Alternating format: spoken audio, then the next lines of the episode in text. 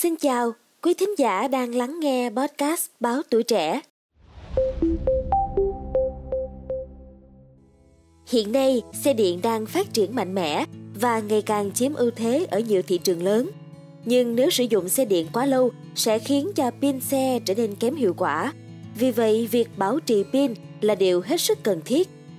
Tuy nhiên, vấn đề đáng lo ngại là việc sửa chữa pin cho dòng ô tô điện sẽ mất rất nhiều chi phí và cũng không hề dễ dàng.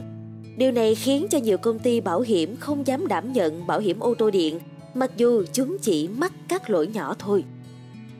Theo hãng tin Reuters, các công ty bảo hiểm và thợ cơ khí đã lên tiếng phàn nàn về việc kiểm tra pin sẽ gặp rất nhiều khó khăn, bởi chúng là nguyên nhân để xác định ai sẽ là người chịu trách nhiệm khi có sự cố hoặc tai nạn xảy ra. Vì vậy mà các công ty bảo hiểm không dám nhận bảo hiểm cho xe điện và họ chọn cách đơn giản nhất là tăng chi phí bảo hiểm cho các dòng xe điện. Theo báo CarScoops, trung bình chi phí bảo hiểm ô tô điện ở Mỹ hiện nay đã cao hơn 27% so với xe sử dụng động cơ đốt trong thông thường. Do mang tính độc quyền cao nên sẽ rất khó để các nhà sản xuất xe có thể chia sẻ với bên thứ ba về cấu tạo của ô tô điện. Tuy nhiên, vẫn phải có những phương án để khắc phục vấn đề này. Các công ty bảo hiểm đã yêu cầu với các nhà sản xuất ô tô để họ có thể cởi mở hơn trong việc chia sẻ quyền truy cập dữ liệu nhằm xác định lỗi cũng như giúp việc sửa chữa trở nên thuận lợi hơn. Đáp lại đề xuất trên, các hãng General Motors, Ford và Nissan tuyên bố họ sẽ phát triển thêm về mặt công nghệ để có thể sửa chữa xe điện một cách dễ dàng hơn. Yes. Và General Motors cũng cho biết thêm thông tin mới nhất về pin Ultium. Nó sẽ được thiết kế nhằm sửa chữa ở cấp độ module, tức là công việc sửa chữa sẽ trở nên dễ dàng và ít tốn kém hơn đáng kể mà không cần phải thay cả bộ pin. Điều này cũng cho phép bên thứ ba dễ dàng tìm hiểu. Tuy nhiên, không phải tất cả các nhà sản xuất ô tô điện đều như vậy. Điển hình như Tesla, nhà sản xuất xe điện lớn nhất nước Mỹ, đang đầu tư vào công nghệ pin mới dạng đóng gói. Chuyên gia ô tô và cố vấn sửa chữa Sandy Monroe tiết lộ hoàn toàn không có cách nào để sửa chữa bộ pin xe điện này.